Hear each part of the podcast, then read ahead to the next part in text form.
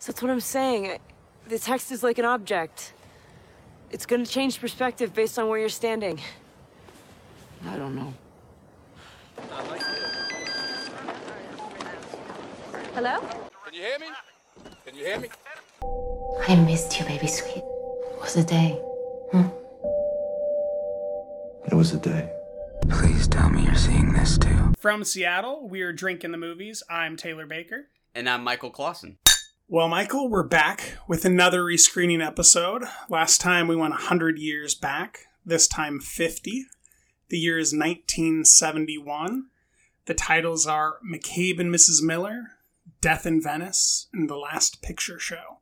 What do you think um, broadly about this uh, journey we went on?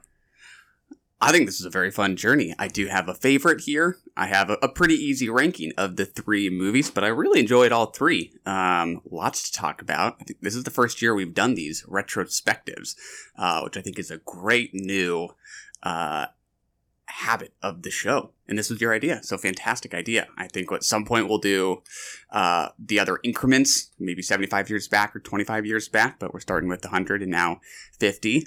Uh, and I'm enjoying it so far. How about you? Yeah, I am thrilled. I, I could see us adding 75 in next year. This year's already gotten away from us and we're quite busy. Um, so I think we'll do 25 years back this year as well, which I believe was 1996.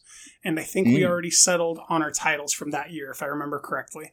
Um, but yeah, I mean, just looking back in time, you know, The Last Picture Show is a film in which, you know, the Korean War is occurring or beginning to occur. Um, we're kind of in this. It's an interesting period because we're in the middle of the Vietnam War and there's all these men that went to World War II in that film. So there's still great respect for um, people in the army at that point in time, which kind of evaporates at the point when this film was made.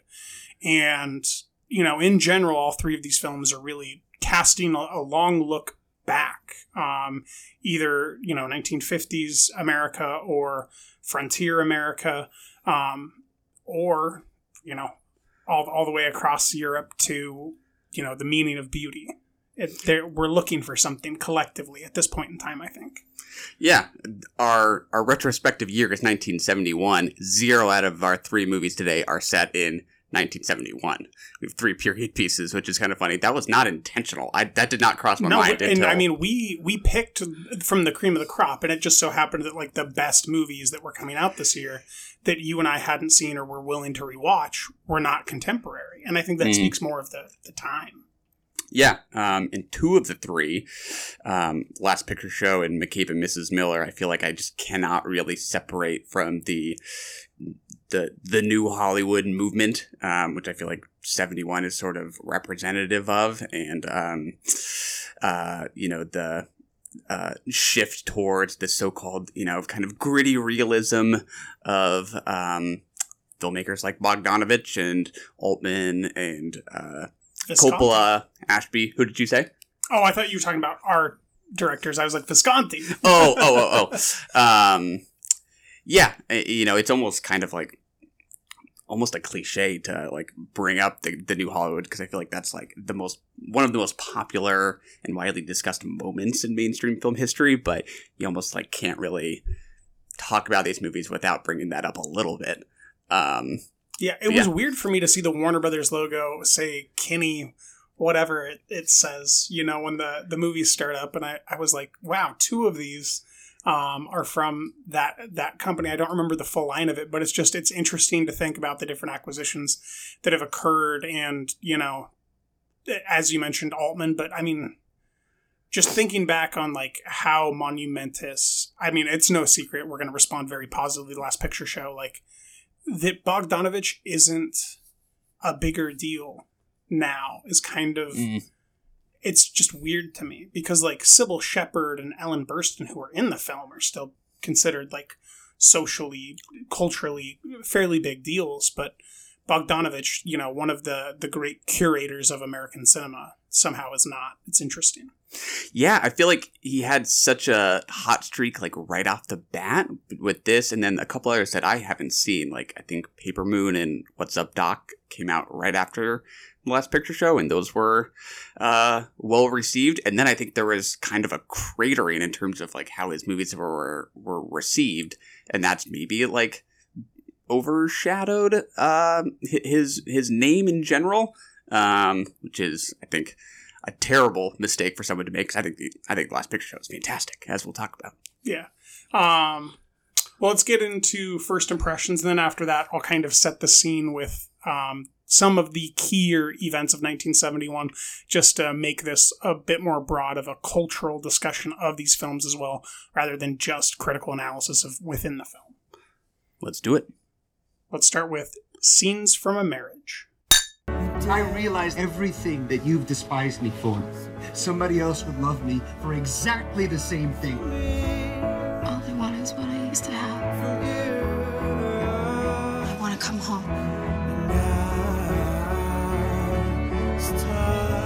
It's like a piece of tape that you rip off and try to reapply.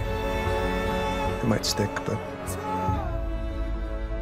it's never going to be like the first time.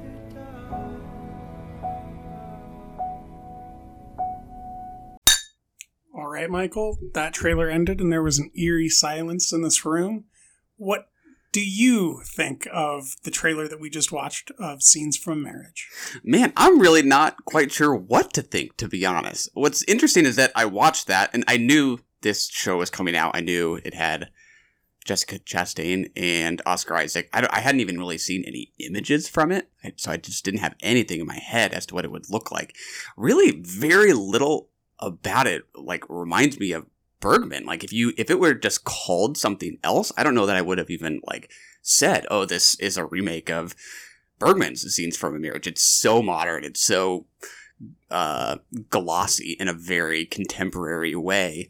Um, it doesn't even like the the story beats that we're getting a peek at don't even really seem to remind me of like what the story was in Scenes from a Marriage. Like I remember the very first episode of the Bergman one, I think, starts with them, the couple being interviewed by a magazine about their like relationship. I don't. It doesn't look like this is doing that. It just seems really different, um, which I think is fine. I'm almost just surprised that like they just didn't make this an original kind of thing. Um, what about you? What are your thoughts? I echo a lot of that, but I think, well, I know that we both love Scenes from a Marriage, but I think that maybe I do deify it maybe a little bit more than you. Like, I Hmm. really think it's one of the greatest things that's like ever been put on screen. Mm-hmm. and I don't get the impression that this is really a remake of it so much as an homage. And so if, if Mm, this was yeah. just titled "What Is Love?" question mark, and they said it's an homage that's um, inspired by, I'd be a lot more lenient toward what I just saw. But as far as like being a direct remake, like it's kind of inexcusable from what I've seen because it doesn't Yeah. look original. Um, in, in in the sense that like it's not only a remake, but it's doing things that are rehashed and a little bit trite, like that are in the zeitgeist right now, of talking about um, you know some of the things that were a lot more progressive at the time. Um, that the original scenes from Marriage came out, like women's wages and you know who should lead the household, especially at that point in time um, for for them in Europe. Um, I I just I'm not sold and I'm willing to watch it, but I think I'm going to be so incredibly jaded by the fact that it's a remake of one of my favorite things. And it doesn't really take being a remake seriously in any way that I respect. So, um, yeah, I'm not concerned because I think a lot of people will like it, but I'm not going to like it. And I think I know exactly why. Yeah, yeah, I totally hear you. It's weird to see it called "Scenes from a Marriage," but like the the adjective Bergman-esque is just not one I would use to apply to anything I'm seeing. Like I think about those close-ups in the Bergman version and how those are just so essential to like what that is Or formally. like even silence. The silence Mhm. of moments with the the camera painting along uh, a limb. yeah, I don't get yeah. the impression I'm going to see that here, and it kind of feels like a Juilliard like acting show off thing where it's like, look what we can do, rather than like a getting like it feels like they're doing impressions, and I don't know if that's just me being more in tune with their performances now but i remember in 2014 when i like i couldn't get enough of these two and now i just feel like they're doing impressions Yeah, my surprise is very quickly morphing into dislike on live as we talk about it. uh, I was just like so taken taken aback by it, but uh, yeah, I'm totally with you. This is uh, this is odd. so we will try it um and we know we won't like it There we go. on to something a little bit more enticing and original titana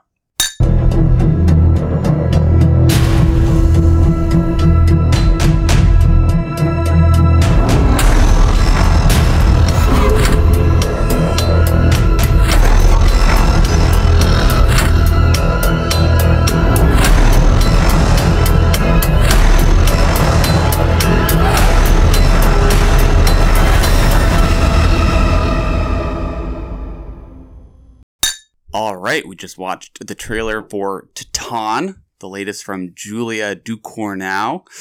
What do you think?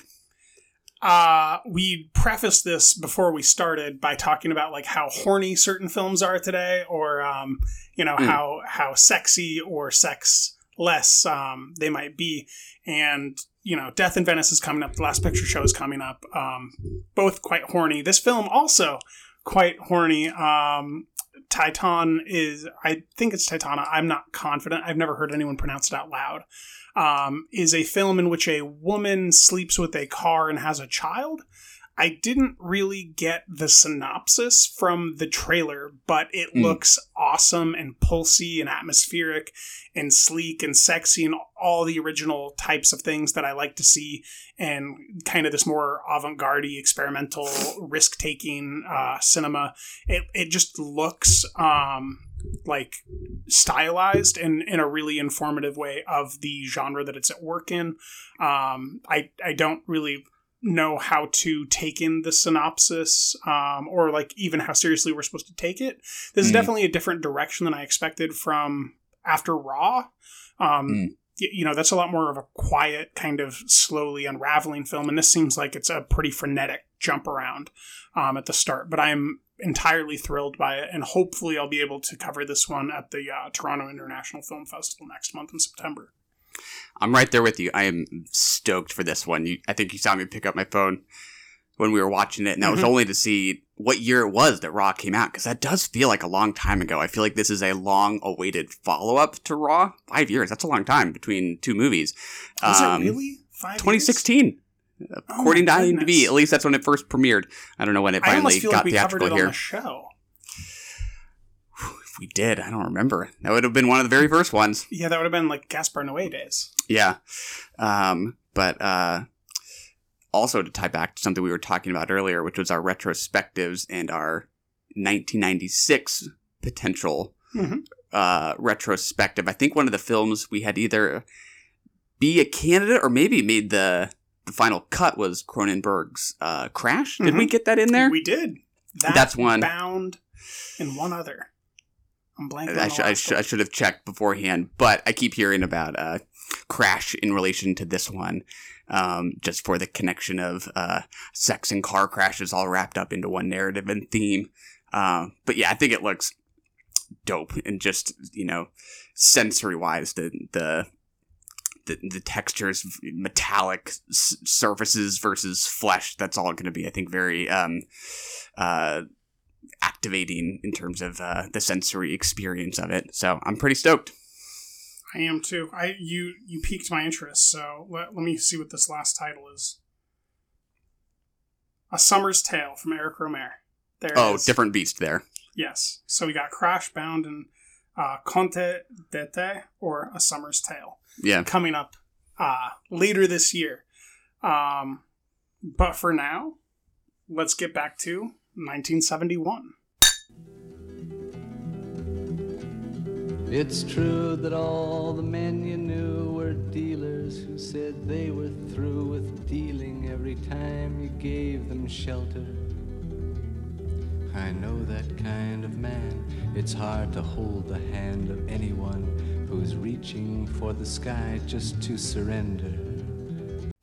All right, Michael. You ready for me to blow your mind just a, a little bit, maybe, and uh, just kind of set the scene? We have some historical events to ground us in the year 1971. Yep. I just uh, get a little bit of a sense of the the Weltgeist and the Zeitgeist going on at the time. Yeah. So 1971, January 1st, I think is what I read. Cigarette advertising becomes illegal on radio and television. This is Mm. that year.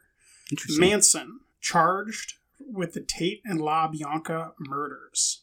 Mm. One month after sentenced to death, California changes their death penalty sentences to be commuted to life sentences for all prisoners. Wow. Never knew that. I didn't either. Apollo 14, successful moon mission. A secret taping system is installed in the White House by President Richard Nixon.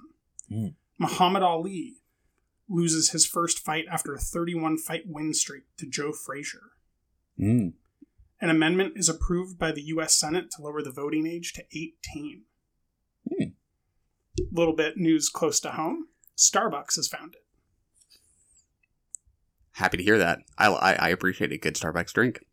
April 24th, the unforgettable event in this 1971 timeline is the March on Washington, D.C. by 500,000 anti war protesters. Hmm. Another 125,000 march in San Francisco. It becomes the largest demonstration against the United States war in history. Excerpts from the Pentagon Papers begin to be published by the New York Times. The war on drugs is declared by Nixon. Washington state becomes the first state to ban sex discrimination. Hmm. This 1971 timeline wouldn't be complete without the opening of Disney World. In Orlando, Florida, Walt Disney World opened on this day, becoming the most visited vacation resort. resort. In 2018, the attendance had more than 58 million people. The DB Cooper plane hijacking event occurred this year, and the jail term of Jimmy Hoffa is commuted by President Richard Nixon. Uh, a world event that's also notable is Switzerland finally allows women to vote. Not in all elections, but in some. In some, but not all. Wow, that's incremental in terms of progress. So that, you know, I think that does set us back 50 years. That definitely, um, you know, it's it's a different point in time. But now you can just kind of realize like the moon landing's still fresh. We just went back. You know, the most unpopular war, even still probably, is you know occurring. Um, you know, it, we're 18 years after the end of the Korean War, which will come back in um, the last picture show. It's it's 1971, Michael. I was looking at the top grossing movies of 1971. Two of our three movies were in the top 21. One of those was in the top 10. Do you want to guess which ones were in the top 21 and which one made the top 10? Death in Venice was not. Last Picture Show was in the top 21. McCabe and Mrs. Miller top 10. Last Picture Show was in the top 10. Really? Just barely. It was in number 9. And McCabe and Mrs. Miller was 21. Oh, I know why now that I think about it. What is that? I'm going to guess it's because Cybill Shepherd gets topless in the Last Picture Show, and that probably sold a lot of tickets for teenagers. Yeah, I think um, uh, the that production company BBS, you know, who was behind Last Picture Show, is the same one that did like Easy Rider, and I think that was one of the like uh, maybe conditions that was put on Bogdanovich was I think there had to be some kind of uh, nudity because they thought they could sell that to youth audiences, which makes a I lot mean, of this, sense. this is the point in time where, um, God, those second run theaters were like just printing money for a lot of companies, and like, um, gosh, what's the the Eddie Murphy re- Dolomite is my name. Um, oh, the original yeah, yeah, right. Like it, it. was it just called Dolomite? Can't remember. That's what I'm thinking. Like, Yeah. was it? Um, but that I don't think it was. Um, but that that was another one that just printed money, you know, in these second run theaters going around. So I can I can see why that would be um, an angle, and he managed to make it, you know, magnificent. Yeah. The number one grossing movie of 1971, according to thenumbers.com, that is my uh, truth of, or my source of truth here. Who knows if this is accurate? Billy Jack Never heard of that. I haven't either. Is that like a children's film, maybe from Disney or something? It's classified as a western from Warner Brothers, Wow. followed by Fiddler on the Roof, uh, but then a Bond movie, Diamonds Are Forever, French Connection, uh, Summer of '42 is number five. Never heard of that. Carnal Knowledge, Dirty Harry, A Clockwork Okay. Orange, Last Yeah, well, Picture Show. That's interesting because Clockwork didn't come out till December. So oh, the fact that that, you that even made that list is incredible Yep. because that's Um, like a week to work with. That's an yeah, that is interesting. Um, which I think might have just yeah, I don't know. That's uh, I, I didn't know that. That's a good call.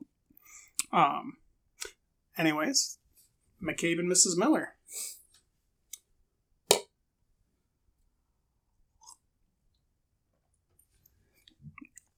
This is the second Altman title that we've discussed on the show after a long talk about Short Cuts. And I understand you are becoming quite the fan of Mr. Robert Altman. You can call me an addict, Is and this- I don't want help. Did this cement his position there? Um, less so than other entries, but it, it definitely cements my respect for him as auteur. Um, th- this is maybe one that I didn't respond to as highly, especially like early on.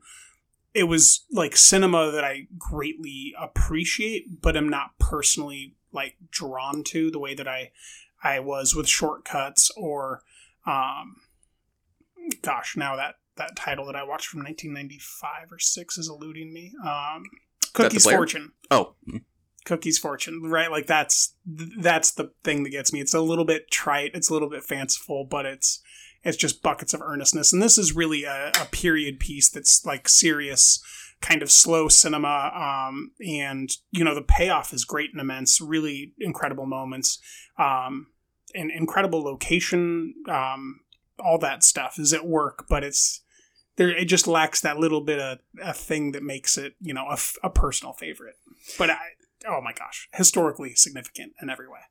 Yeah, I think it, it took me a little while to get my bearings in this movie. Um, even though like you kind of know that about this movie if you like are familiar with like its initial reception and how people are always talking about like how you can't hear anything that people are saying, especially at first in some of those first few scenes. You're like, what is even the story here? You're just seeing Warren Beatty uh, by himself ride into this little town, start playing cards, drinking, can't hear a damn word anybody is saying. Um, so like this took me longer to kind of find my way into than something like uh, Short Cuts, which I think is pretty immediately like accessible. One hundred. Well, I mean, it number one, it's simultaneous short stories that are contemporary-ish, and this is Mhm. you know not only a 1971 film, but a 1971 film that's a period piece about the frontier, and rather than you know even being um, formulaically um, beautiful but but plain, maybe in the way that First Cow is, where like Yeah. you can identify your main character clearly and their arc. This is a lot more difficult to figure out if he's even your hero. Yeah. Um, and really, he never took on that role for me. He just happened to be the individual that was going through this experience. And that's kind of why I love Altman, is because he can do that. He can show you, like in the player, kind of a victim. Yeah, um, I thought a lot about First Cow too, partly just because of the setting. I think the, the setting is one of the best things about this movie. You, you think of westerns, do you think about the desert usually? I think about Utah. Don't think about the Pacific Northwest as often, but yeah, some of these um, images of uh, the just the the wooded Pacific Northwest looks looks like uh, right out of First Cow. The First Cow is almost more like um, there's almost something more magical about that, where Mhm. uh, McCabe and Miss Miller can look kind of terrible sometimes, and how cold it looks, and just miserable. Um, and then you kind of go into some of those cabins, these log cabins, and because of the kind of glow of the cinematography, it can suddenly feel very warm. Like I don't know if I'm actually, if I actually feel more uh, like repelled by the coldness and the misery of the snow and the rain. Um, versus sometimes the interiors are really kind of alluring because of how almost kind of cozy they look. It's a real kind of mix of feelings I have just depending on the shot. Yeah, and I mean, depending on the interior shot, like I go from like that idea of a warm feeling to like, I don't know, is this like gonna smother me to death? Like, the, these walls seem to be closing in awfully tight. Um, and I, I think that there's a particular scene that's like really low, warm lighting um, where he's just descending down a staircase in the cabin. And like it, as he goes down, he's getting closer to the lens and like it just, it really starts to, to feel like, um, you know, those, those cabins as comfortable as they are, like they're they're kind of prison cells because there's Mm. that's like all you can do. Um, one particular moment that I really appreciated is near the end of the film when they're all outside um, and like the fiddles are going and there's this um, gosh I think the the character's played by Renee I don't remember his last name and he's dancing on the ice and he's like constantly slipping and almost Mm. falling continuously and like that's that's those little things that Altman will get in a movie that really like sell you on the place, the period, the lack of anything to do, and the like the the little colloquialisms that a, that a place comes up with. Yeah, one hundred percent. You mentioned the character I was just about to bring up. That's why I had to pull up my phone again. Um, and the actor's name is Rene. Um, the character you mentioned, is named Rene uh, Auberjonois, and uh, and he caught my eye because he's in First Cow too. Um, Is he really? I think a side character in First Cow. I, I can't remember his place in that narrative, but um, I thought that uh, that was immediately striking and just made me think about how directly First Cow is kind of riffing on this as another story about you know two individuals trying to start and run a business in the frontier. Mhm. Um, I you know having um, had we seen this one beforehand, I might have appreciated First Cow even more than I already did. I think that's a pretty cool connection or a very fun connection.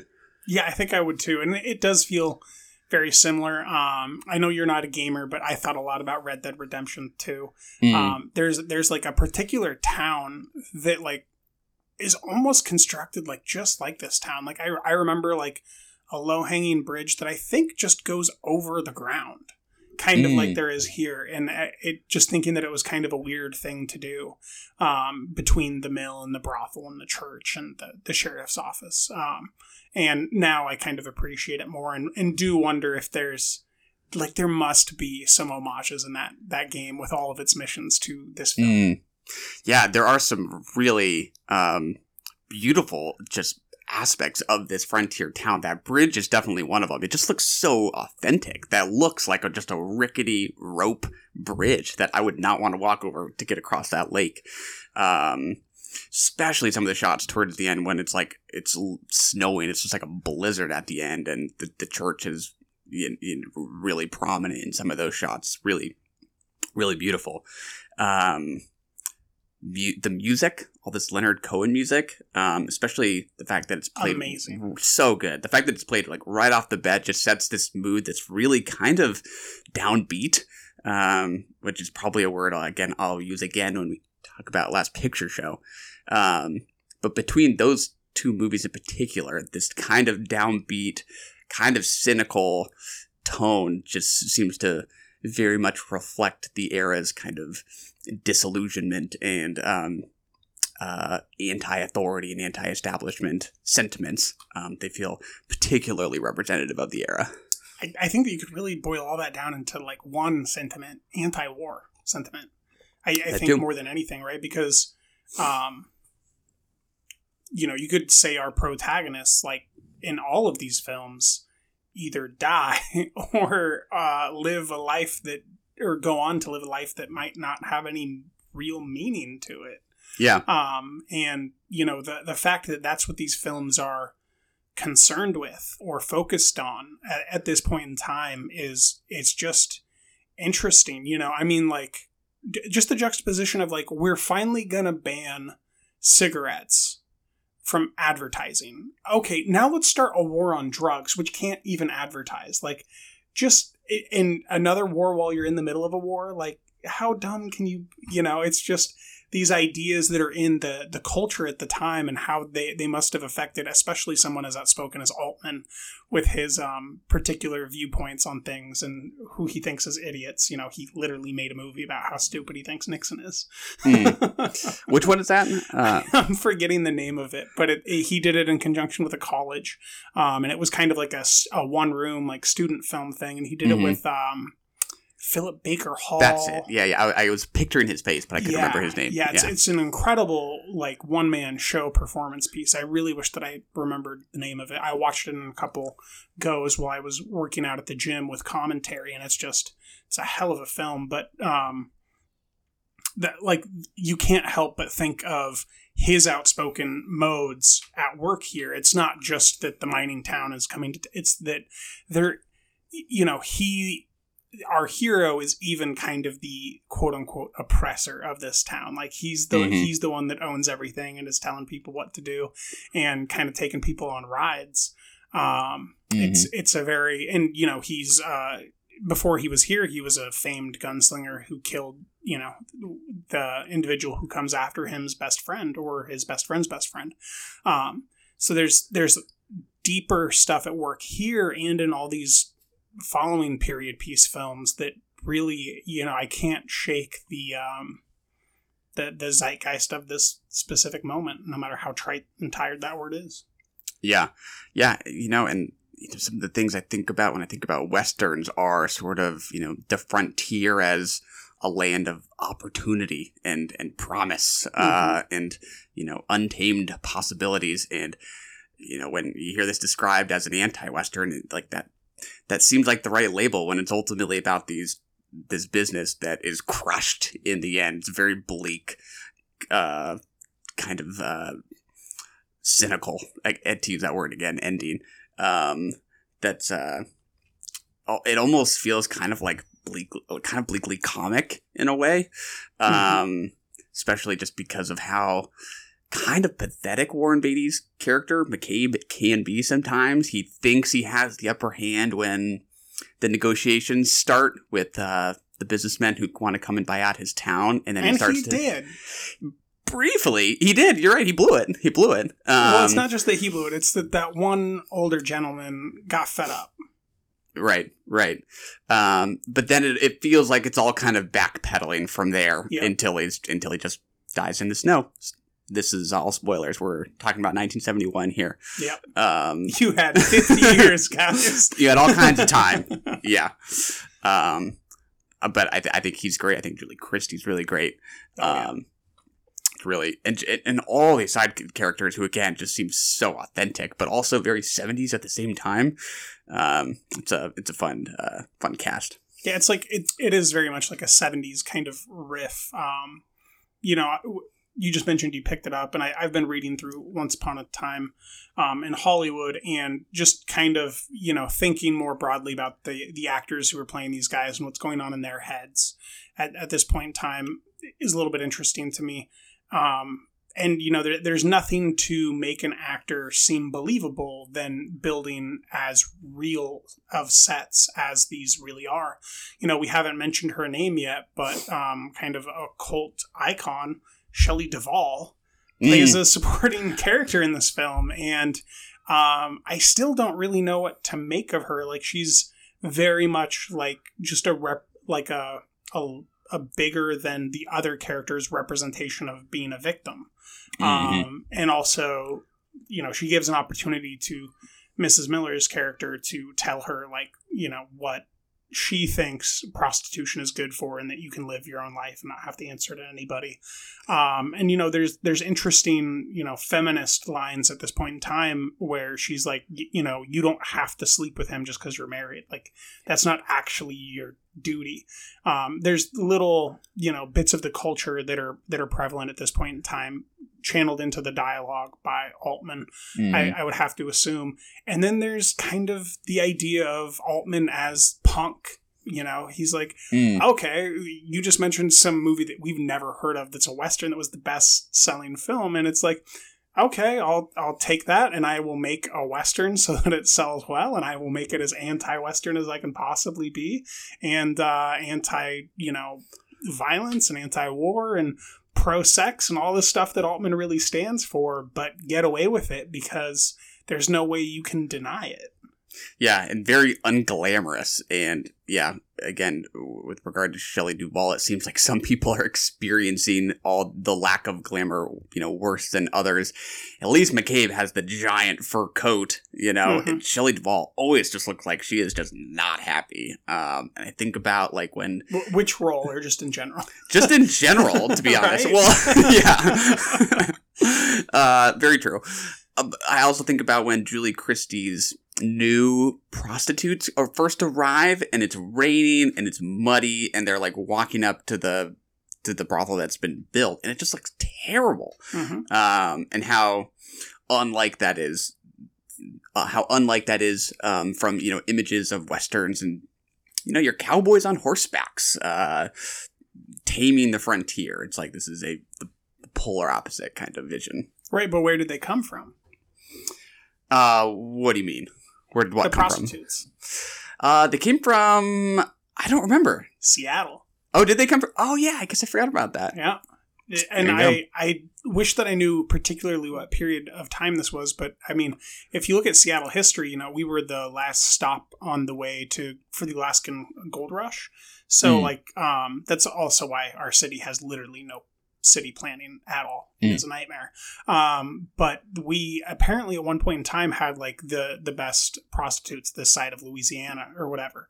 Mm. And you, you know, like this is just where all the gold would kind of congregate and it's just Mm. so interesting to think back in, in time to like those maybe 10 or 30 years where everything was still you know um, unsettled but there were like these big giant outposts by the ocean Mm. that were known for these things and kind of ethereal and then you know a, a steamer that's not on um, tracks would you know Mm. show up in the middle of a forest and unload a bunch of prostitutes it's just like it's totally wild and Yeah. it like you don't even get a chance to second guess it in the film it's amazing Yeah.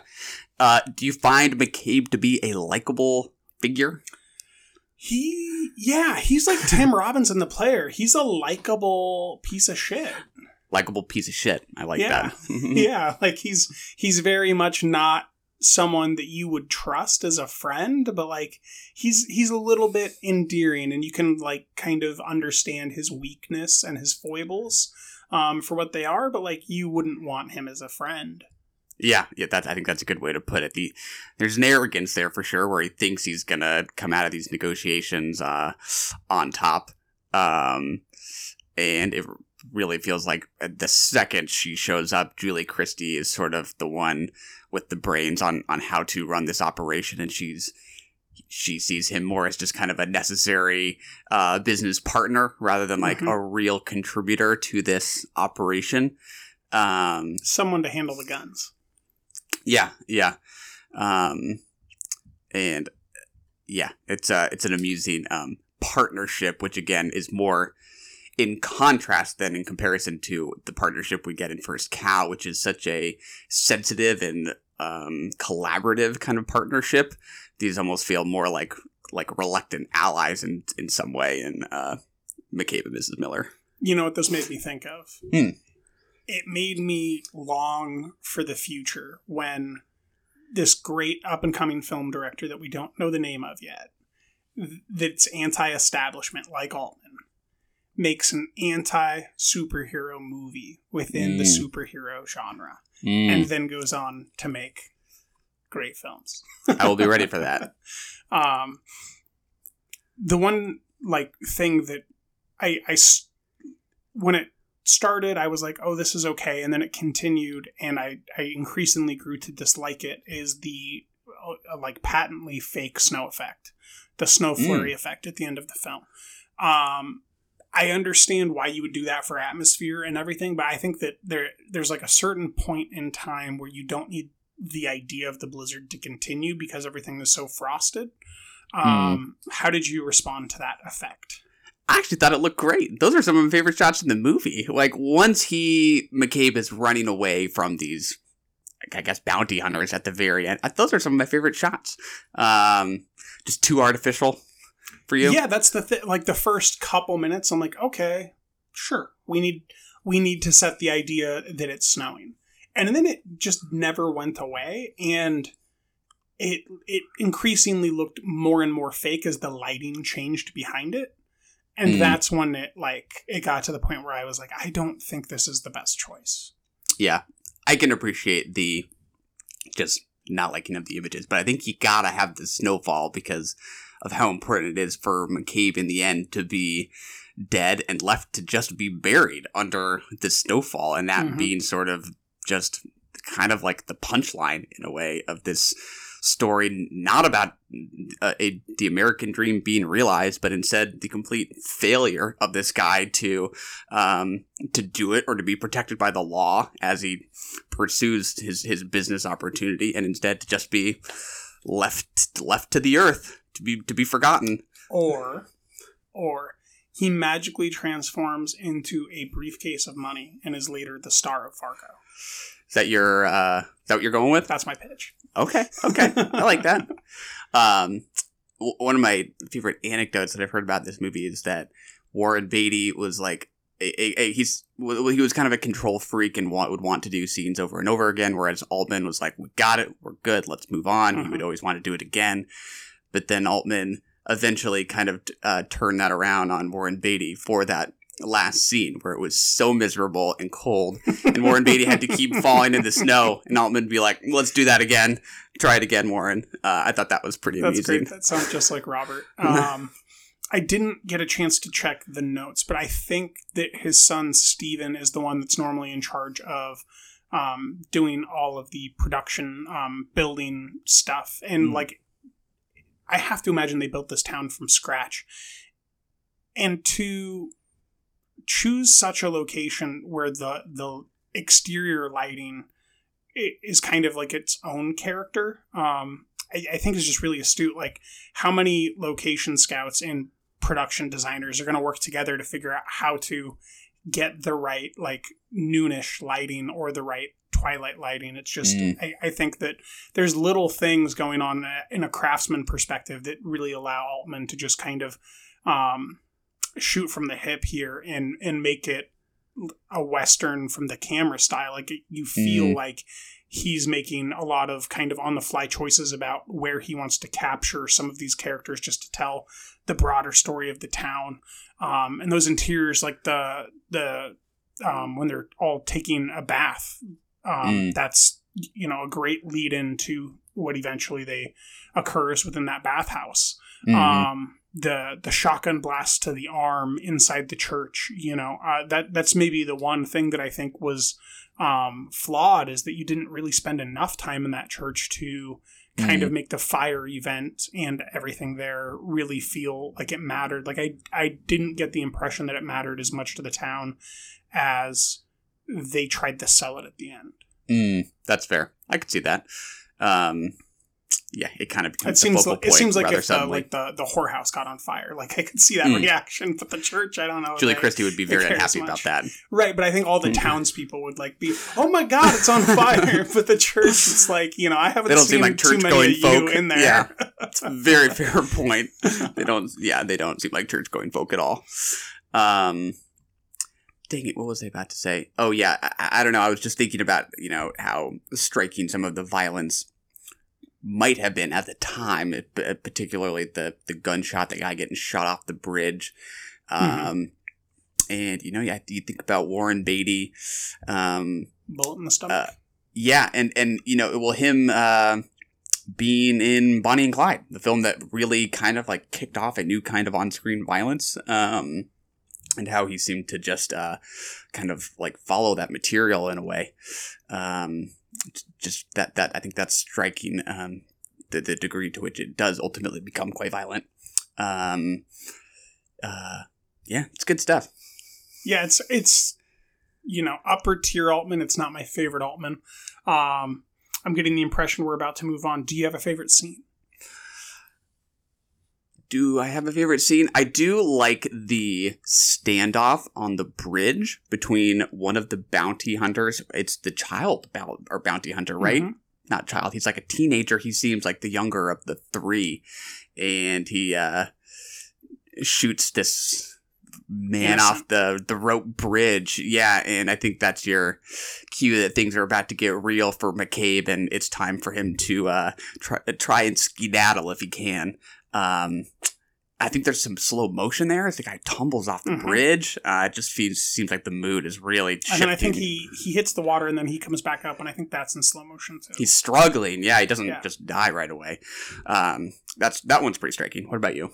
Mine takes place right before that, I think, when um, McCabe is um, struggling to negotiate against himself with a man who's not there to negotiate. Um, this is directly following his failed negotiations with the representatives, and then um, the fellow who was going to to buy him out um, shows up in town, and he begins to deliberate and attempt to give him a cigar. The man instead gives him the cigar. He, um, you know, just he thinks that he's having this negotiation process of how much he's going to sell for, and he keeps talking himself down to a man who's remaining totally silent and saying things like, "Oh, so you guys weren't that far apart, were you?"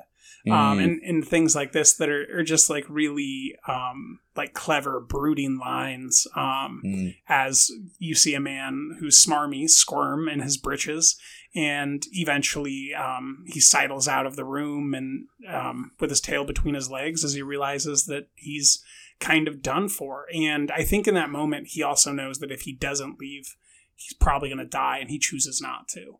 Um, and I, I think that all the the stakes there, and also just the delivery from Beatty to be so so weak, is it, it's delicious. Oh yeah. I'll make one more point just because I had forgotten and then I Uh-huh. remembered, which was again a First Cow connection. And one of the things I liked least about First Cow was the opening with Alia Shawkat finding The bones. the two skeletons. Yeah, and it just I just felt a little out of place. But now that feels like even more of a direct homage to um, First Cow because of where First Cow begins and where McCabe ends with um, McCabe being buried. His story, you know, gonna he, he will be kind of lost to history, um, and Reichardt instead is kind of using that as her um, beginning. kickoff, yeah, to her story. Um, so I think, yeah, that seems like a Dust off consistent these theme. old bones. Yeah, the the Cinematic myth, bones and real bones. the myth of you know people building great things and being remembered for it. I think both these movies are kind of tossing that to side to the side and saying more usually dreams are not realized and you're forgotten about, and that's why they're kind of like anti-westerns. yeah, I, the the further distant I get from First Cow, and the more like films that may have had anything to do with it, even before this, the more I'm starting to like appreciate it more, and like. Mm. I think that what I want to do is revisit it in another nine years. Like I want to wait a decade because I, I think I'm going to come up on it, and I think the longer I wait, the more I'm going to appreciate it. Good stuff to come then. All right, on to Death in Venice.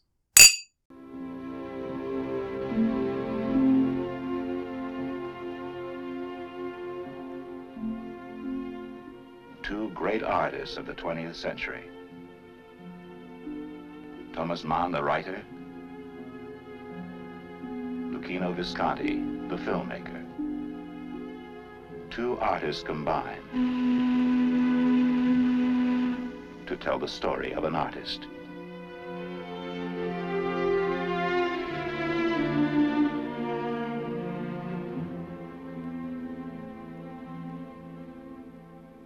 This is a Luchino Visconti film, and I understand you did your homework this time around and read the original text from this film. Is that yes, accurate? Yes, I read the book uh, one and a half times, um, just due to timing. I, I couldn't finish it, but I didn't really need to. I I needed to go through that first half again after knowing the ending. Um, the ending is obviously maybe the most critical point, but within the book itself, um, I, I really think the interiority that Mann writes it with. Um, you you miss a little bit when until you know who the character is.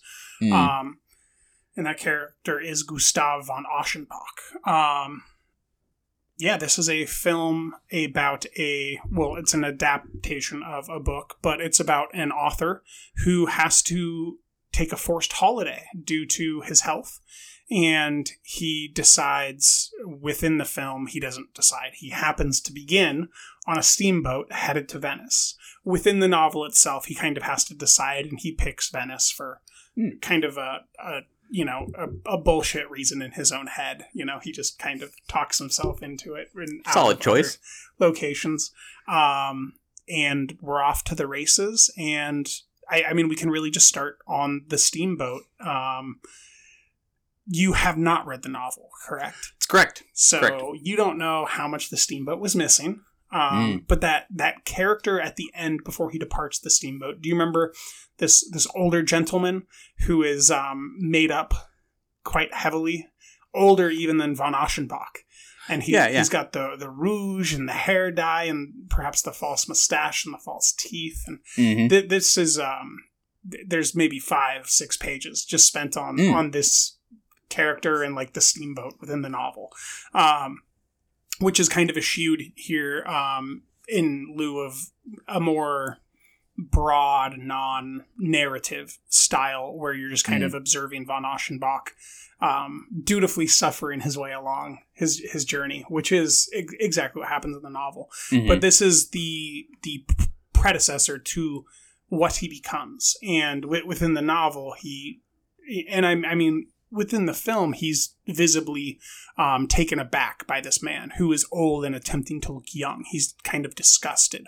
by this individual, and it's it's that disgust that turns Mm. into who he becomes that is so critical. Mm. Um, and this man was acting young and he was hanging out with all these younger boys and visiting and having a, a jovial time. And you have to wonder if perhaps he is more heroic than von Aschenbach because von Aschenbach actually never utters a word Mm, that's and never spends the time and has the joy. Mm. Um, so I, I do think that's like a crucial thing to start with on the steamboat because that Mm. character is more and more important the more I think about it. Yeah, because those scenes are pretty brief on Extremely brief in the film. Yeah, yeah, you're Like you only spend a moment with him. I, yeah, I mostly was just like that dude was weird, and then he's out of the scene pretty Yes. much. So a little more integral to the original text. It sounds like. Um, right off the bat, you get the uh, Mahler and Beethoven. I think it's mostly Mahler, maybe some Beethoven. Mostly Mahler, Um, you do get some Beethoven. Yeah, um, you you hear that right off the bat when we're on the steamboat. Um, that's like so kind of essential to the feel of the movie between the the classical music and just all of this really lush um, or lavish rather uh, like turn of the century European uh, decor and costumes. I'm really sort of um, pulled into this movie just kind of by the setting itself and all these zooms that we get pretty quickly um, as he's kind of setting the scene and and um, bringing uh, Gustav into Venice. Um, I was very allured by some of the camera work, and I probably never would have made the connection to Altman if we didn't pair this movie with an Altman movie. But all the zooms was like this almost feels more like an Altman movie to me than McCabe did at first. Um, but they're very uh, compelling, that's for sure. Interesting. Mm. Interesting. I was waiting for the Hong Sang Soo comparisons, but they Oh, they that come.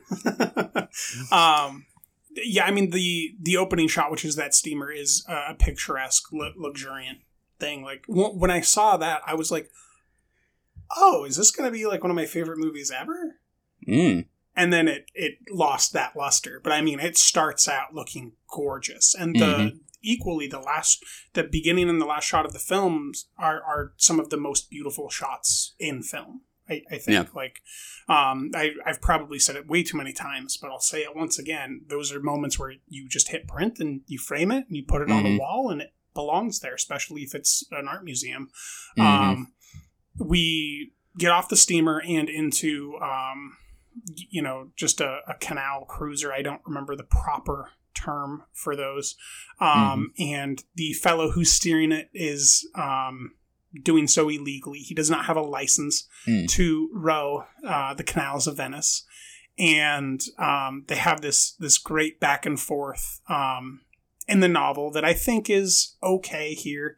Um, I, I don't know how I feel about Gustav constantly kind of f- flaring his nose and screwing up his his face, acting upset without any of the interiority of why he's upset. I think Mm. that if you've never even read the book, it it kind of reads as idiotic Mm. in a way that's like buffoonish that the novel doesn't feel that way at all and i've i've now gone through one and a half different translations of it um and like there's there's clearly different interpretations and I, you know i i do question whether visconti read it in the original text or if he had a translation and and how that affected the performance that he asked um, from that actor because it, it's a little bit garish in moments. Um, and I mean, what else can you ask him to do besides to look puzzled and upset? Because that's literally half of the book is him being puzzled and upset. I'm completely with you there. I went back and forth in my head about whether or not I thought this was a good performance or a bad performance, and I ended up not really deciding one way or another, but I did find it to be kind of just an unpleasant character to unwatch in maybe an interesting way because he does look just constantly uncomfortable and frustrated and just uncomfortable in his own body. And that's partly because we eventually realize he's literally in a physical decline, but he's so stiff and rigid. Um. Oh my goodness. So the fact that you don't even know means Hmm. that like they did a terrible job with this movie. Within the novel, yes, he goes through physical decline, but do you know why? as to what, uh, like what he has, you mean? Or what? Yes, yeah, the reason why Uh, he dies. No, not really. I assumed, I don't know, like in the literal last scene, it seems like he's just had like a heart attack or something like that. That's that's as, as much as I can offer. Yeah, so w- with within the novel, and there's a few asides that like very briefly, and don't spend enough time on this. Um, there's like a red tide going on while he's Hmm. in Venice, and like the shellfish um, is, is noxious or whatever, and then a um, and that like has an odor, and then you start noticing more and more police on the streets and less and less people. Well, there's like a, a disease going around town, and people are dying and Mhm. like almost all the Germans leave, and all the Mhm. English have left, and um, that's he he gets the disease that is going around in Venice, and he, he Mm. dies from it Oh, because he stays so long looking at eternal Mm, youth or beauty. interesting. I thought he was sick to begin with, He and that was. was He okay. was. Okay, so yeah, so I mean, he didn't have a good immune system, something. but then he he got the disease that was literally killing people. You know, I which see. is an interesting timeline. yeah, he, he was he was already in bad shape, and then he got sick. We got more sick. That's not Yeah. great. Um, just a gradual, painful, uncomfortable decline. Um, yeah, and what I guess I kept getting a little tripped up on in this movie, and that's partly just because I'm still kind of chewing on it, is sort of what's literal and what's metaphorical. Because sometimes I thought to myself, is whatever is happening in Venice, whatever this disease is that's going around that everyone seems to be kind of hiding from tourists, and also they're trying to scrub the, the streets and stuff. Sometimes I thought that that was almost more metaphorical of his own kind of physical demise, his own sort of um, deterioration. Um, sounds like that's just literal. It's just kind of in parallel, and then he literally gets the disease that's going around. No, I, I mean, well, I, I don't know because you're talking about the film, but I can tell you that Mann w- was working on both levels. yeah, so You know, it's he- maybe a little he's bit like of both. one of the greatest novelists of all time. Like he knew exactly what he was doing. yeah um yeah so i was getting the sense that maybe it was a little bit of both but it's both literal but also there is some a bit of a, a Yeah, bit how, of a metaphor how else here do you make a good metaphor than making it literally true? yeah um and then the, the plot of the movie is you know superficially very easy to describe he sees this young polish boy who he um, is just utterly completely captivated by without even talking to him he's just completely absorbed by the beauty of this young boy That boy's And- name is Tadzio. Tadzio, Bjorn Anderson, I think is the actor's name. And I would kind of go back and forth in my head between thinking this is a story about real queer lust and him genuinely being attra- sexually attracted to this young boy. And he's so re- repressed that it's just like he's just miserable um, by this feeling um, versus this all being a bit more of a, a metaphor for artist and muse because we hear about him um, as a musician pursuing, you know, artistic perfection and beauty. And sometimes it seems like the boy is more of a stand in for, you know, like a the perfect Greek sculpture or something like that.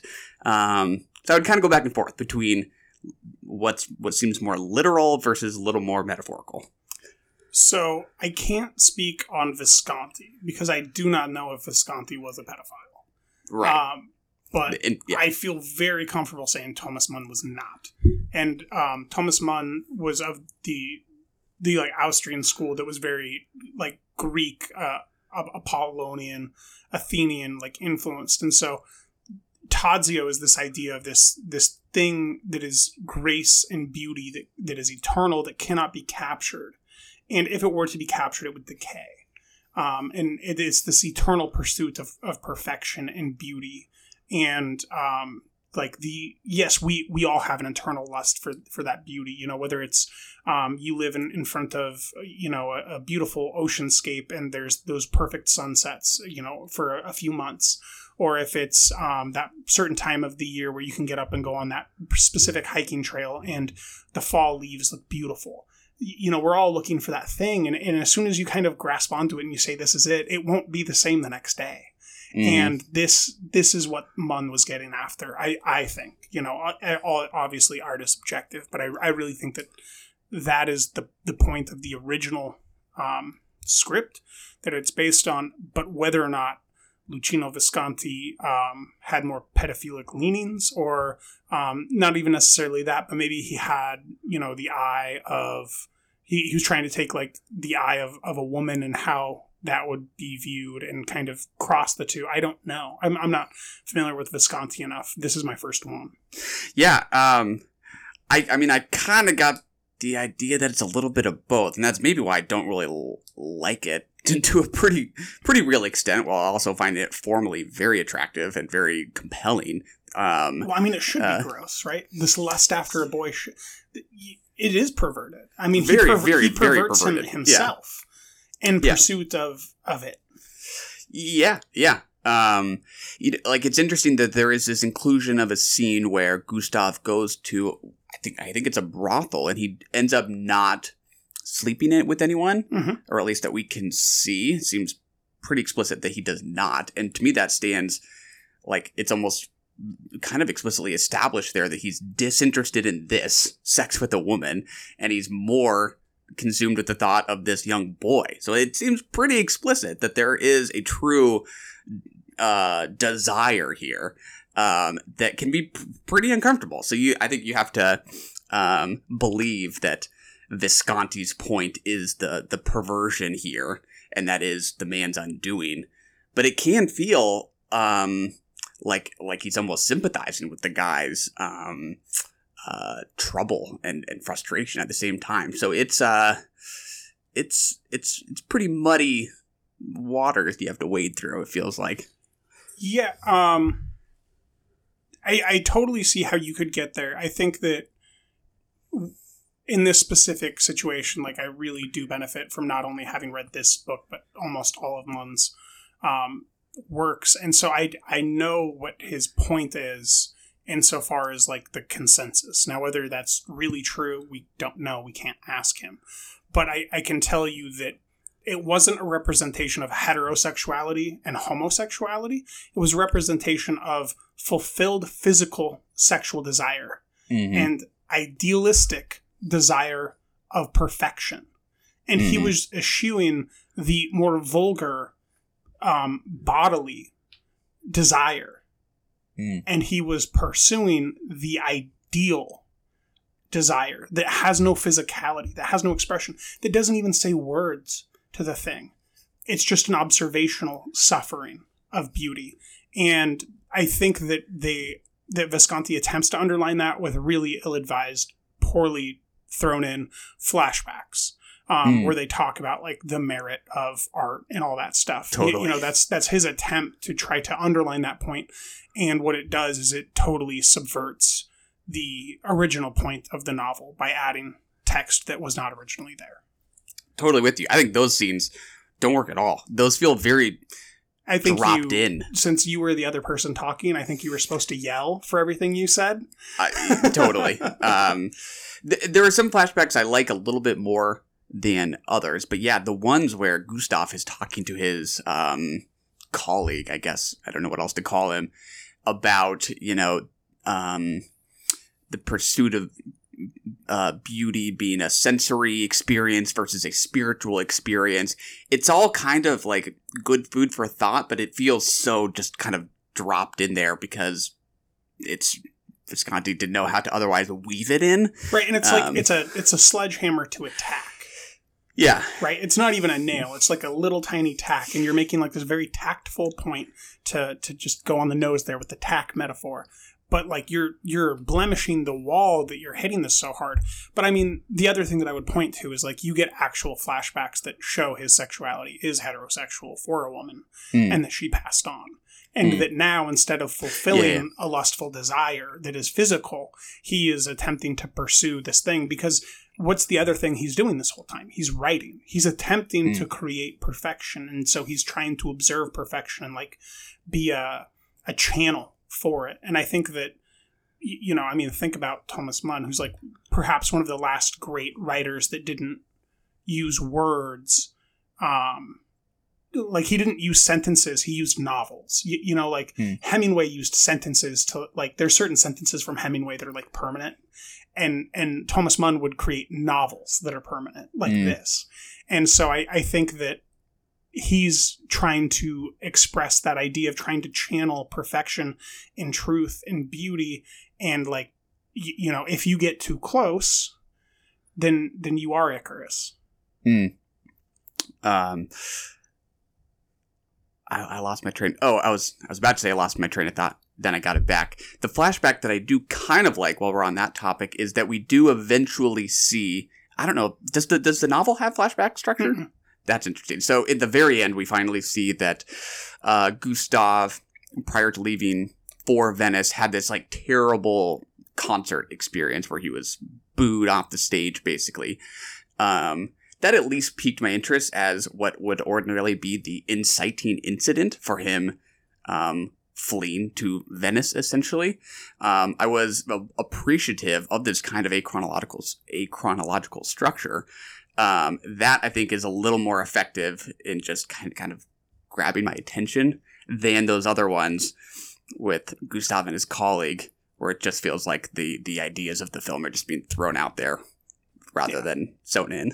the the beauty of the novel is that it's stream of consciousness so he's mm-hmm. constantly ruminating and that can go forward contemporary and backward and so mm-hmm. you end up getting an understanding of all this stuff without ever actually having to go to flashback because he's sitting there in the canal in the canoe with his suitcases upset about two different things. He's upset that the driver isn't listening to him and then he's upset about this memory that he has in his mind that he's clinging on to it was a Mhm. negative experience. And so that's where the genius gets lost in the the visual adaptation. And i i, I did do some like critical reading on it and um, i think mike d'angelo's point is the best point that i read which is like there there's just certain things and this is one of them that shouldn't and cannot be adapted to the visual medium Mm. and um like i'm glad that i watched it but i i totally agree with that point. Like this did nothing but a disservice to the original work because it is of such merit. The original work is.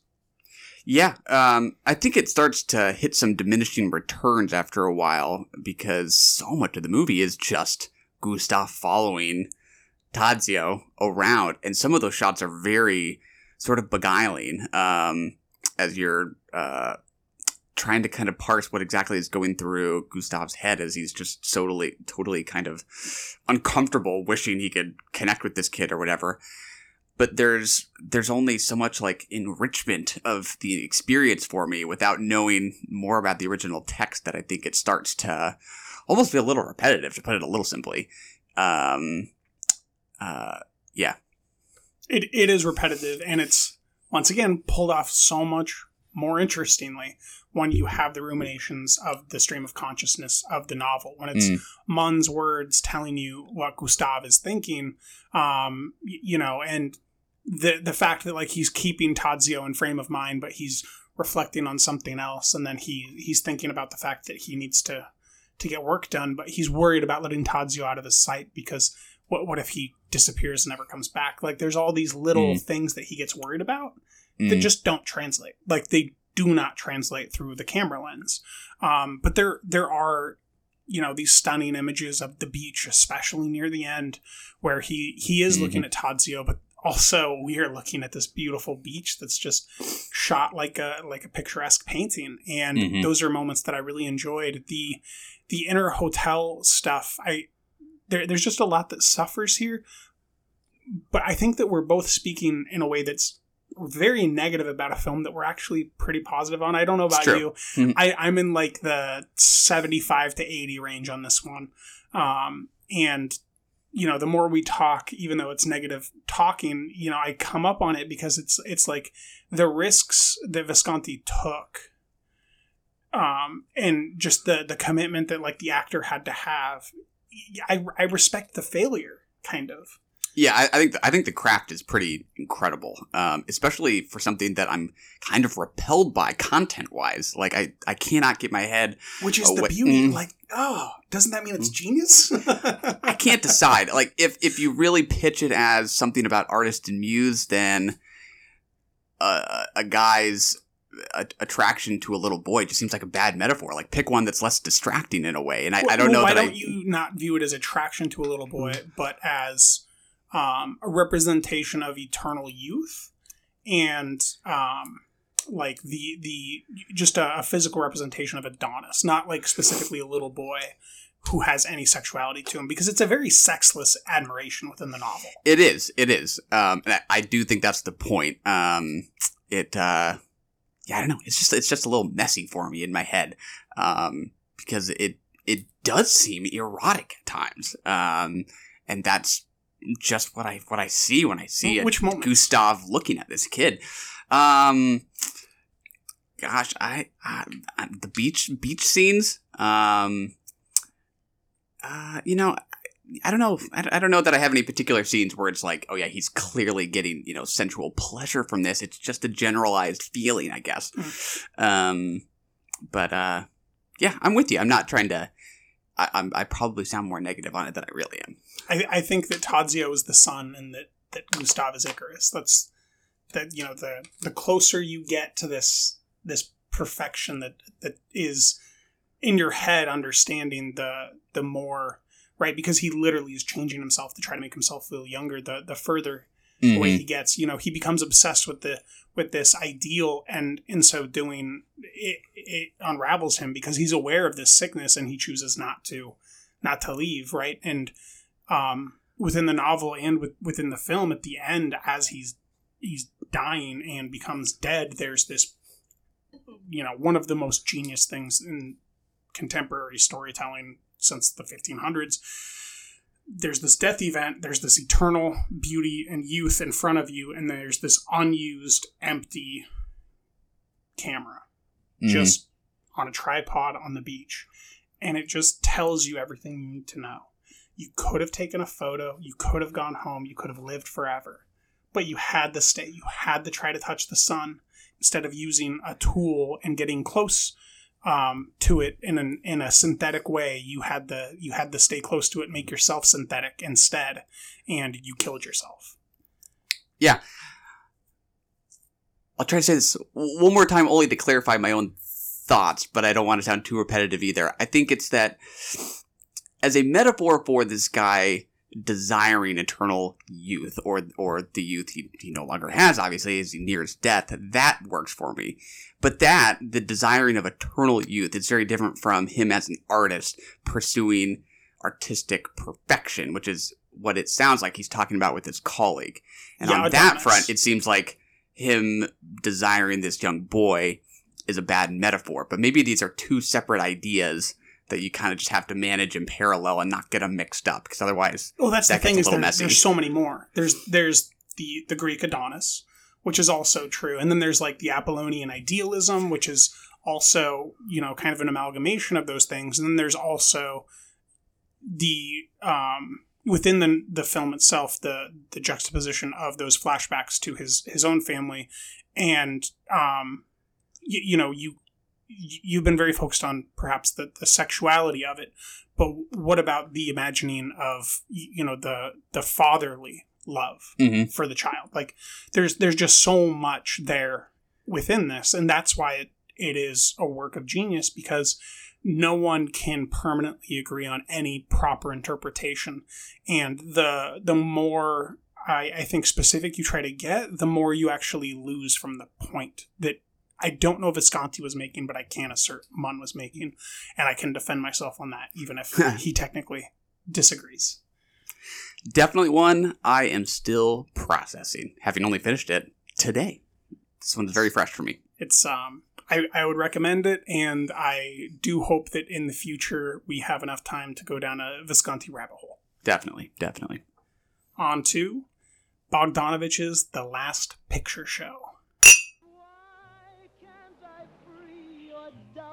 Mind and melt your cold, cold heart. Tony Bennett's Cold, Cold Heart was on everybody's hit parade. Elizabeth Taylor was getting married. Boys wore ducktails. The police action in the Far East was Korea. And Anarene, Texas, like other small towns, is approaching the end of an era. Boy, I love this movie, Michael. You just talked about how you finished watching Death in Venice today. I finished watching The Last Picture Show today as you were arriving, and I gosh darned loved it.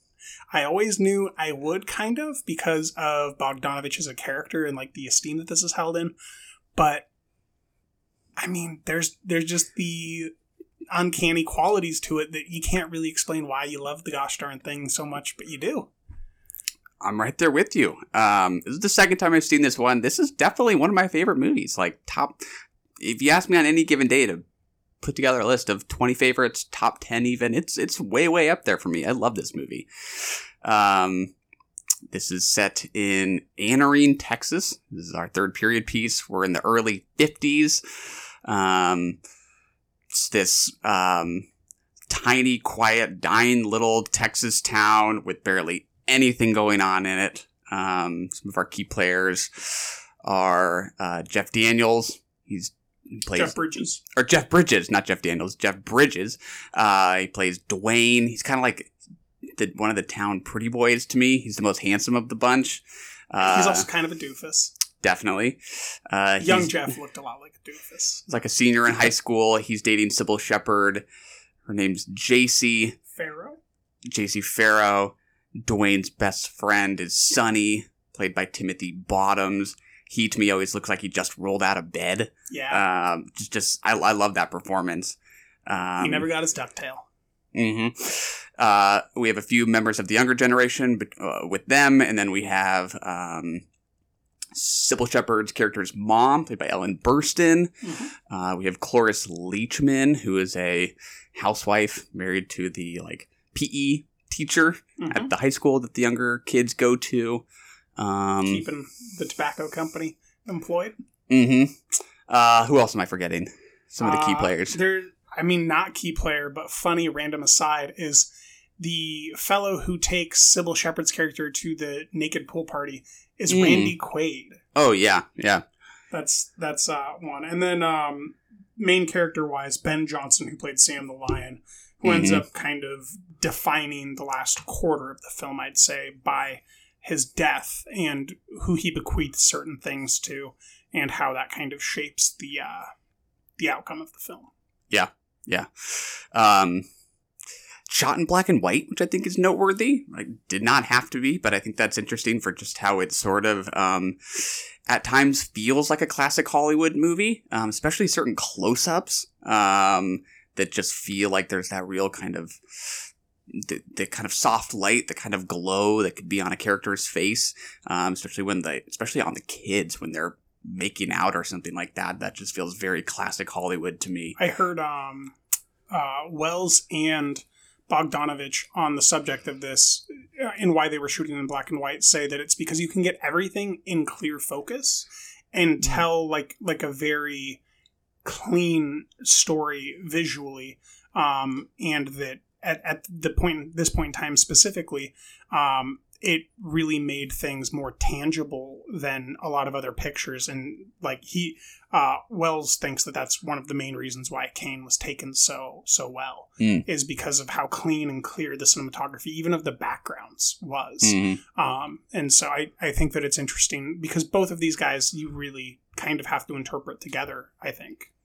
Yeah, um, and to me, it's very just thematically fitting. Like, I feel like there's so much disappointment in this movie and just um, frus- frustration and regret. Um, Who are we? What are we doing? Where are we going? yeah, that see, black and white seems far more fitting than any bright color to me, given the the mood of just kind of despair and disappointment that, that kind of hangs over this movie, um, which yeah can feel like classic Hollywood, but to me can also feel like an Antonioni movie, and it's just kind of emptiness, like Antonioni in Texas. Like that's awesome. I just love that. Um, and I, I kind of see it of it see it as a coming of age film because we're watching these high schoolers, um, you know, prepare to kind of be, enter adulthood as they're finishing high school and thinking about what's ahead of them or what's not ahead of them.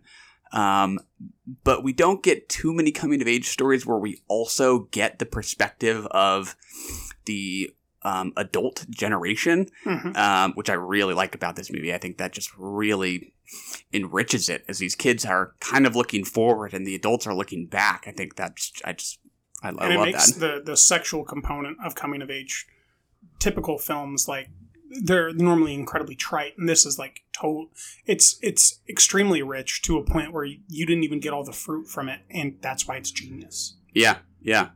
Um, there's some repetition that I love. Like right off the bat, we meet Sonny, the Timothy Bottoms, Timothy Bottoms' character, and he's uh, driving into town. He goes to the pool hall, and people keep mentioning to him and then Duane about the football game. Too bad they you can't learn how to make a tackle they can't tackle. They just got crushed. And I love that idea that like they don't just they might just plain suck at football, but it also feels like they maybe just don't even have the motivation to tackle. Like it just seems to fit with like this these young people's lack of get up and go. Like they just Mhm. don't see any reason to really tackle or do much of anything. right but then that generation after them they're they're great right that's what we Mm. find out at the end of the film that the generation after them has has meaning and and something to look look forward to maybe if you want to take that tackling metaphor there Mm, yeah. Um, and then when Duane eventually thinks he's gonna sleep with his girlfriend, Jacy, for the first time, and he s- struggles to perform, and she gets mad at him, she's embarrassed, and he just keeps saying, I don't know what happened. I don't know what happened as he walks out of this, like, cheap motel room. Mhm. That, again, just seems to, like, speak to a bigger feeling, uh, about dis- like just disillusionment when you're a kid you just have a certain idea for how those things are going to go and then it's just not that special or, or sometimes it's just not that special um, and how reality kind of hits um, i love that moment I do too because there's so much going on in that moment. Um, right, like it it was built up because they'd almost gotten to it earlier in the film, Mhm. and then she'd left him after the movie to go to the naked pool party, and met a guy there who said to that she should call him once she's lost her virginity, Mhm. and so Jeff Bridges' character is just there to have sex with her so that she can lose her virginity and go out with this other guy who ends up getting married um, before they go back at it again. And it's just so terrible. Like it, and it's so honest. And that's why it's so terrible. Like it's just, it's really kind of next level genius. Um, I, I know that we're kind of dialed into the movie itself, but I do want to take a Hmm. step back and just two years after this, American Graffiti comes out. Like, Mm. I just feel I right when I started this movie, I was like, "There's such a clear connection to American Graffiti for me. Like, which one Mm. came out first, and this one came out first, and I just feel like it had to have influenced Lucas, um, it, because of the reliance on cars, right, and the the car Mm. culture thing. And in Texas, you know, it's obviously different. There's a lot more trucks, but like the defining thing about whether or not um, Sonny had sex is because uh, Jeff Bridges' character had the the truck all the time, so that's why he couldn't Mhm. have had sex before he gets with Ruth. Um, and there's there's just you know outside the diner, um, there's all that stuff. You were talking about repetition, and another moment that I think really kind of sums up the film is um, Ellen Burstyn is at home sitting on the couch. This is the mother of Cybill Shepherd's character. Mhm. And she's bored and she goes and picks up the phone to see if she can sleep with someone who's not her husband. And that person's busy, I think, going to the pool hall. Mm. And then later in the film, like maybe halfway through, Cybill Shepherd is sitting in the same spot, bored, watching television. And a man comes over who's her mother's age and takes her out to the pool hall to sleep with her. And it's just like you're watching these people become the person that they don't want to be. Mm. and like they can't even fight it um, or they're not aware of it. And there's just so much um, honesty in it. I, it's just so well written directed and edited. Um, yeah that those moments really that moment in particular really spoke to me I love that. I hadn't that hadn't really crossed my mind about her literally being in the same spot that we saw her mom in earlier, and she's without even knowing it, kind of following in her mom's footsteps, literally taking her mom's sexual partner. Um, and Cybill Shepherd then experiencing her own disappointment, just like Duane had an idea for how their sleeping together would go. She thinks this older man will sweep her off her feet, and then he kind of just brings her home and dumps her at her doorstep and leaves. Um, it can make it sound like a really like just miserable miserablest movie, but I do feel like it's a very sympathetic and just real movie. I think there's a lot of truth in it, even though it is a lot of disappointment, kind of on top of each other. Yeah, I mean it's a it's like an honest look at youthful disappointment. Um, and I I mean especially in small towns like that, at that point in time, like if you didn't get out and you stayed, like this is what your options are. Um, you know, and and you hear Cybill Shepherd rattling off the the names of different men that she can get married to because that's what she interprets her um, opportunities as. Mhm. Um, and you know, Jeff Bridges starts roughnecking, and then he goes off to the Korean War. Um, and Sonny takes over a pool hall that he inherits from Sam the Lion. Like these are all you're either inheriting something that really means nothing in a Mm. town that is empty, or you're leaving to go find something, or you're seeking meaning from other people, which is what Cybill Shepherd's doing by trying Mhm. to find a different man. Yeah, um, I I love at one point uh, uh, Duane and Sonny do this like quick overnight trip, or maybe it's a weekend trip to Mexico where they just want to go party for a weekend, and we don't I- see. It's while um, Cybill Shepherd's character is still at the pool party and he's having Mm. that rough night that he decides like, you got thirty bucks, I got forty bucks, let's go. he just needs to get out. And there are all kinds of reasons narratively, like why you might not show that scene. But again, it's like you imagine them having a great time while Mhm. they're in Mexico, but all we get is the hangover, the Yep. terrible coming back into hats. town, to bad news. They look just like they feel like dog shit coming back into town. Um, it would be totally out of place mood wise to get that party scene. We just get the come down, which Mhm. just feels terrible. Uh, and they come back to bad news. Uh, just feels like nobody can catch a break. I mean, building on that, there's the the idea of editing that you just addressed, where like time lapses, but like Mm. we go like three months, four months Mhm. wi- of time without any cue cards, and we have to suss it together from what they're saying. It's a little All of a sudden, it's yeah. Christmas, yeah, and Mhm. I was like, "Oh, did I fall asleep like in the middle of the movie?" yeah, I remember thinking that too. I was like, did I miss something? Um, because it's not obvious the time has passed like it like it has. Um, yeah, uh, Cloris Leachman's character I think is even one of the So most s- most one of the saddest characters and really good. Um, and we never find out what was wrong with her, do we? oh, physically, right? Because she's going to the doctor. Yeah. She starts to maybe say what she is going through, but I don't think we ever hear. Yeah. Yeah.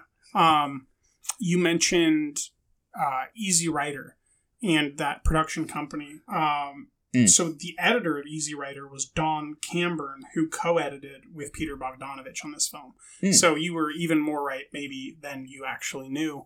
Um, and that ends up making me wonder about those because there there did seem to be like a clear difference when we were getting the full frontal nudity scenes Mm. and like how that was being presented and like the the undergirding of tone and like helplessness and despair to the story it kind of changes and is exchanged for this more teenage juvenile look at, at breasts and Mm. penises at the pool um, or the the earlier truck scene um, with, Mhm. with the nudity um, but I, I do admire Bogdanovich's writing style to make even those moments that are kind of forced feel emblematic of being a teenager and you know this public show of nudity or you know getting getting topless and then immediately deciding you know that you're going to break up with a boy. Totally i'm totally with you. I think that's just genius that he's like able to satisfy that requirement of Mhm. having some nudity to titillate audiences. But it's also not very titillating when he's when sonny's no it's in that. it's so depressing. Sonny looks sonny and the girlfriend looks like they've just hooked up so many times that it's just like an expectation they don't look excited about it at all yeah she's like your hands cold and he's like yeah and at the pool party, it doesn't feel like you're leering at her because you're more in her shoes and how just uncomfortable and awkward she is. Um, those are perfectly kind of uh, handled. it, it weirdly reminded me of that perfect blue scene where she's shooting a scene that's uncomfortable but you don't know at the start of it that she's shooting a scene and you think it's real Mhm.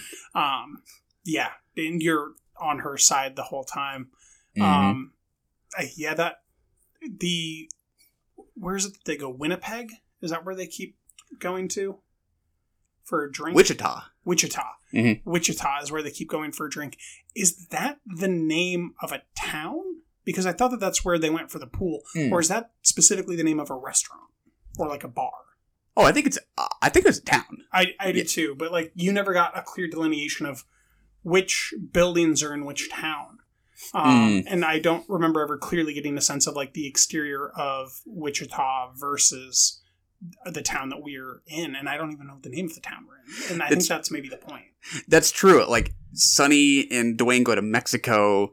Jacy goes to Wichita for the pool party, but it really feels like the movie never actually leaves Anarene in a way. Um, because you don't get them those traveling moments where it would take some time to get these places. You're right. Mhm. I have no idea how close that pool party is to entering. And the only traveling moment that I can think of is when they get pulled over by the cops right when they get married, and uh, Mhm. they're subsequently separated. I, I I do appreciate that like we didn't see the annulment paperwork or like any Mhm. of that stuff. Kind of moves right along past that. Yeah, or um the the fight between Jeff Bridges and Sonny when he you know seems like he could have become blinded. You know, we just cut to months later where he's okay, has a big old scar.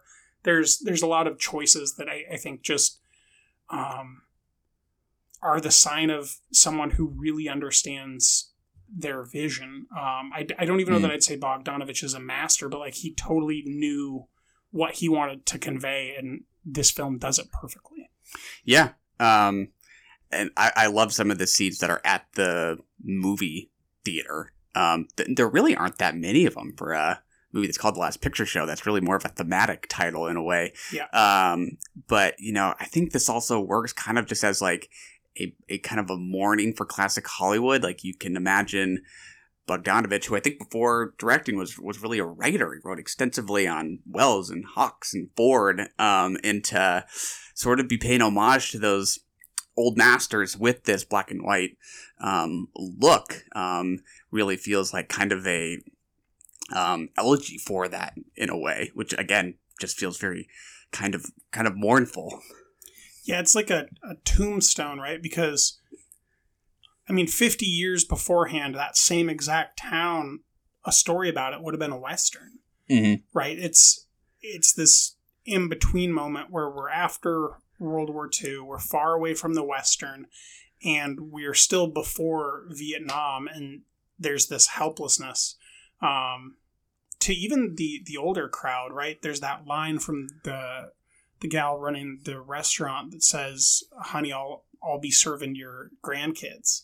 Um, Mm. And you know, you just kind of run the math in your mind, and you're like, okay, well, if you have a kid now, and then they have a kid when they're 18 too, then Jesus. So you're thinking you're gonna be a waitress for at least another 20 years, Mhm. and you know, it's just um, that that under seating helplessness, and like the the title of the film, the last picture show, is about y- you know they start going to the the movies in the film and then the last thing that him and jeff bridges do is watch the last movie ever in the movie theater Mhm. because it has to close and you know i think that there were a lot of screenings going dead at this time too. There was a lot of second run theaters that eventually ran out.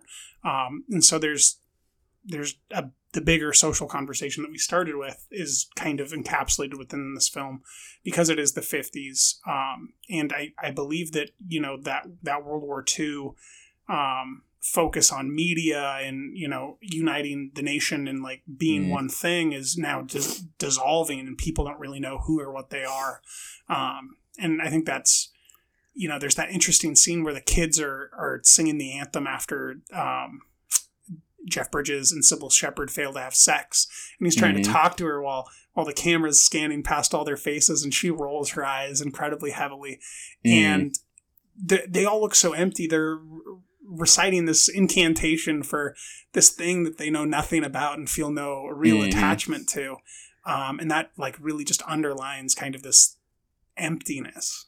Yeah, Duane in the end is going off to the to Korea, as they keep saying. I love that. And it's Korea. it's just to try and forget about his girlfriend, who his best friend ended up hooking up with. Like it's just to try Got and forget. yeah, it, it is yeah, accurate. Uh, it is there is zero patriotism in that decision to enlist. It is just to get out because it's like he doesn't know what else to do, and that's Yeah, the only don't thing that might distract him. flag, we? Do we see a flag? Yeah. Maybe on the football field. Um, Maybe okay, yeah. It's just like there's no like patriotism within the film either. Mm-mm. It's yeah. Th- this is maybe one of those films that grows in greater appreciation the longer I've had with it. Yeah. Um, I am right there with you. It's a better. It's make it sound like a pretty depressing movie, but it's pretty good. it it's one of the best depressing movies you can watch. Word. Word. Um, favorite scene? I went first last time. I think you go. You did go first last time, and I had not yet picked a moment.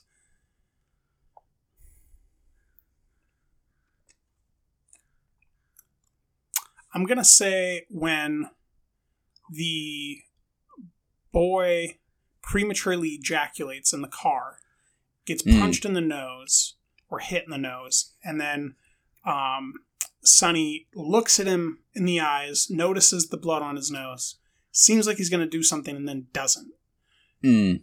That's one of those really um, delicately balanced moments from a, a director and a performer where you have to kind of build this moment that comes later after he dies and he he gets upset with that entire crowd um, that's the moment that makes that moment matter without that specific moment none of that other stuff pays off Mhm. and so I'll, I'll pick that one but i do think cybill shepherd's pool scene is, is also mm, like incredibly memorable and tonally masterful Oh yeah.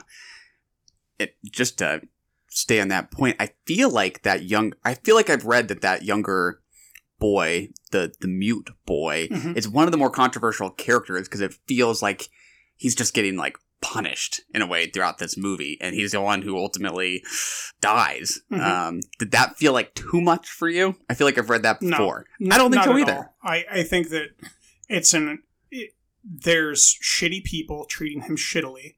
Then there's Mhm. compassionate people who are heroic treating him well. And there's teenagers doing both because they're figuring out who they are as people and they're being socially performative. Mhm. And then, you know, they find out who they are and you know, he gets hit by a truck because he's sweeping and like I, I don't know how you could construe that. Now, if the argument is because he wasn't played by an actual disabled person, then Mm. you know that's a separate conversation that I also don't think holds that much water. But um, Yeah. you know, I, I think that it was a very compassionate way that Bogdanovich presented it. In in more um, trembling hands, maybe I, I wouldn't appreciate it, but there's nothing but earnestness from Bogdanovich for that character. Totally with you. Um, I think it's one of the more moving moments when all those guys are standing around the boy after he's been killed, and they're barely even like responding to it. They don't look upset or concerned. It just looks like like a squirrel got ran over or something like that. But Sonny still cares. It's like you know the Sam the Lion is a, is coming through him a little bit in that moment. Um, to me, that's crucial. He, that like or he's coming back to himself. yeah, yeah. It seems like there's a little bit of hope in the fact that someone here still cares. It- yeah, it's um we didn't talk about this in McCabe and Mrs. Miller, but there's a moment in McCabe and Mrs. Miller where they're talking about um it costs you fifty dollars to kill a Chinaman.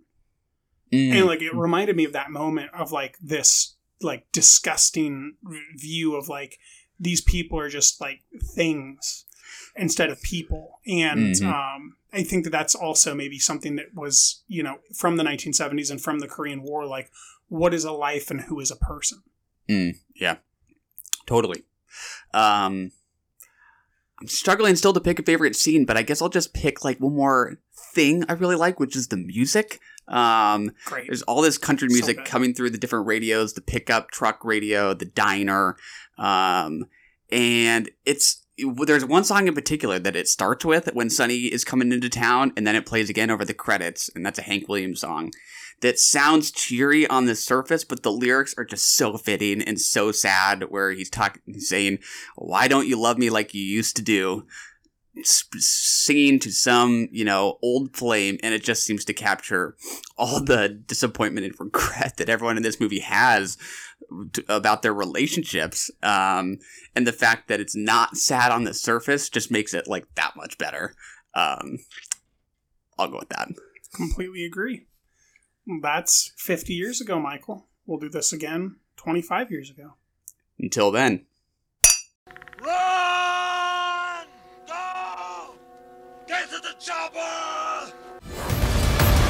Go. I'm coming with you. That was brilliant. You're the best and we love you! And that's another one in the can.